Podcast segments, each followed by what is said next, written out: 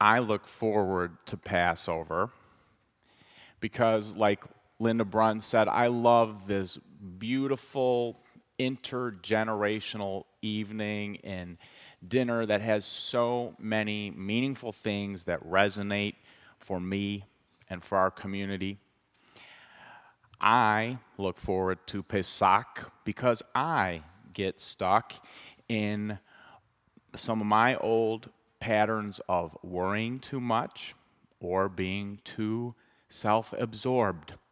Yes, those are some of Kent's challenges. I yearn for this annual reminder that I should not give up on entrenched problems because Passover can give me the courage and the inspiration that I yearn for to set out on my own path towards liberty. If you have not experienced Passover before, you are warmly invited to be our guest this year. Passover creates a beautiful environment to celebrate the history of efforts for liberation, and it creates a caring and supportive environment where you can reflect on where you might be struggling in your life and, and in that environment, you just feel the reality that you are not alone if you feel like you need some assistance in leaving behind old patterns in your life. So, why not give Passover a try? It might just have some of that encouragement that you need. The Torah tells that for 210 years, Jewish folks were enslaved Brutally, they were forced to build the cities of Pithom and Ramses. And over these hundreds of years of slavery, when they were constantly beaten and abused, they could have been broken as a people. The Hebrew slaves could have lost all hope, but they did not. Generation after generation kept the embers of hope burning by reminding their young people and themselves, for that matter, that God had promised Abraham that they, he would settle them as a great people in a land of their own. So the Jewish people did just not they didn't just sit back in slave quarters waiting for some magical God to come out of nowhere and break their chains and then send a chariot to send them off to another place. No, they got together and put all of their heart into efforts to find a way to freedom. This was a time of climbing over fences and crawling through the mud. This was a time of making something happen against all odds. The news of the Pharaoh's order had come into their homes like a huge rock shattering their front window, shattered their reality, this order that all new Hebrew sons were to be murdered.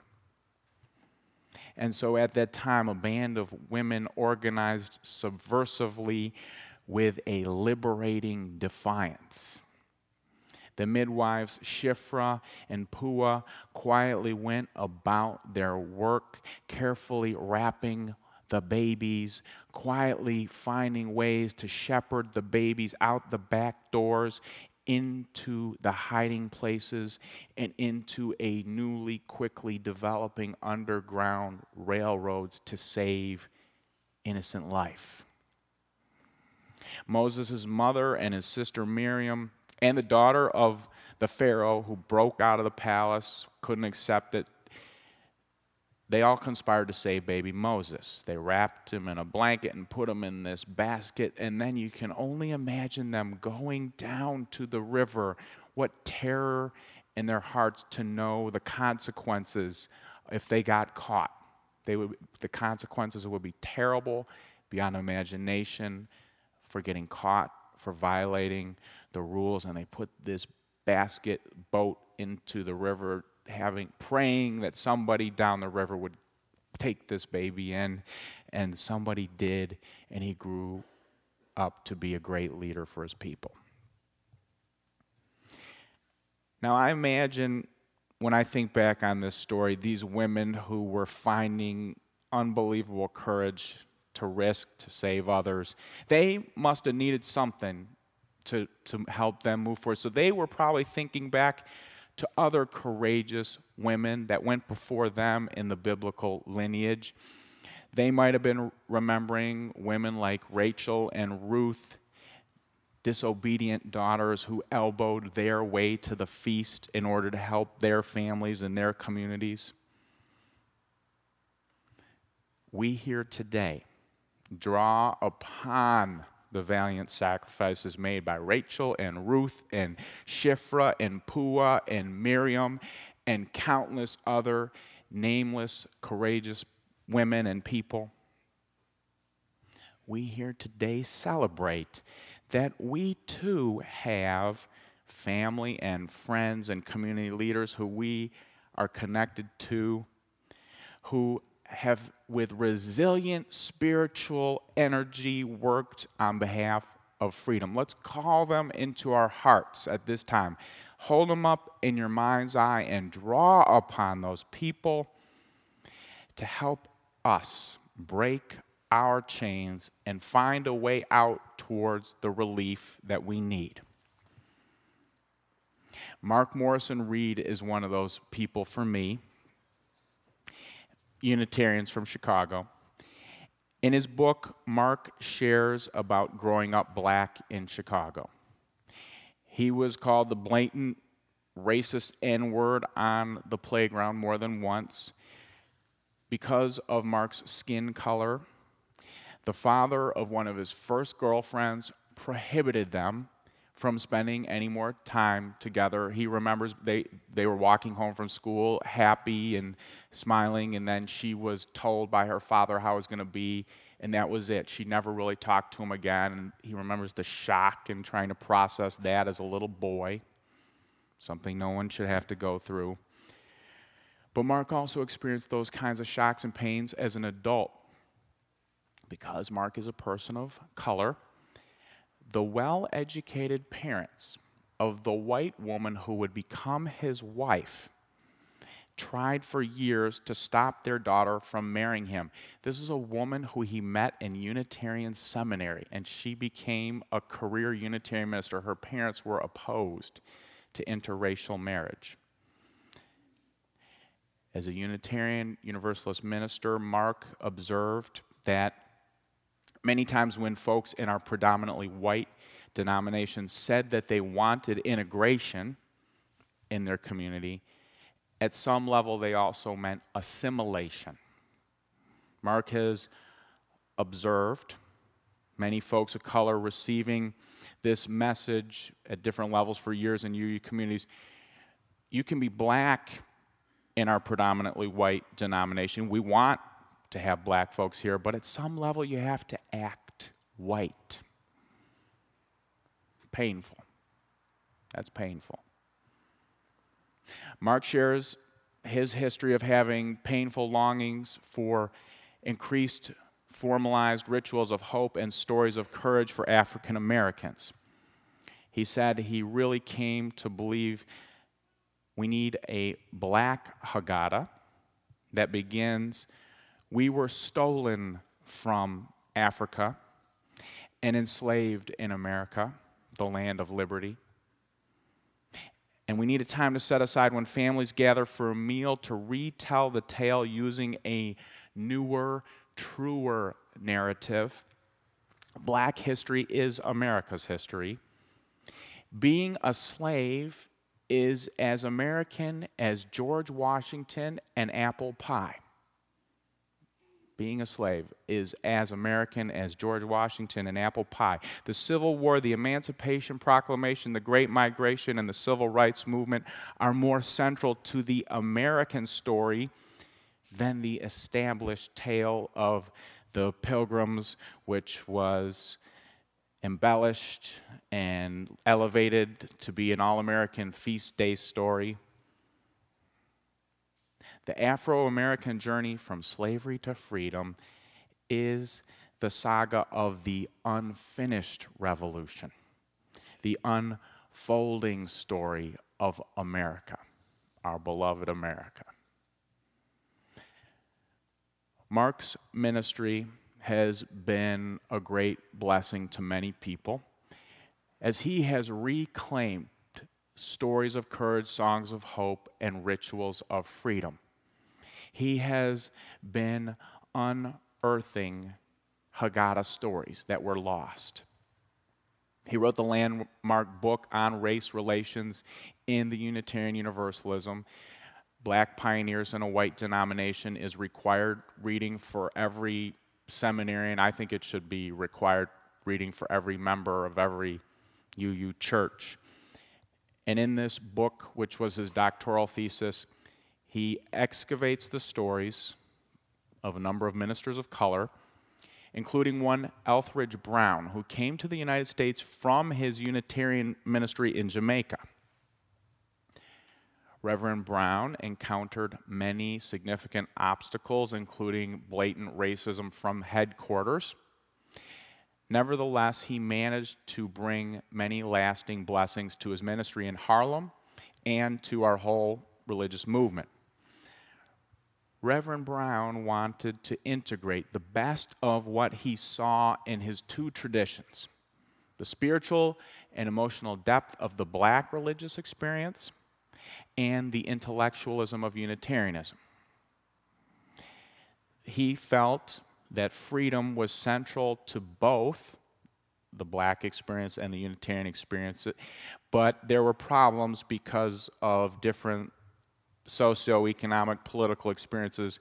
Freedom was thought of differently, uh, embraced differently, and that caused challenges.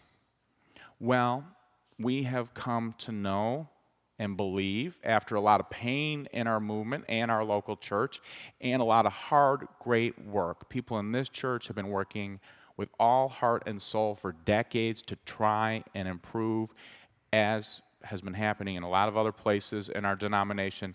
These challenges and pains also offer great opportunities for us to truly get to a place where I think so many of us want to be a part of the human family, the rich diversity of it, focusing on our commonalities and celebrating our differences.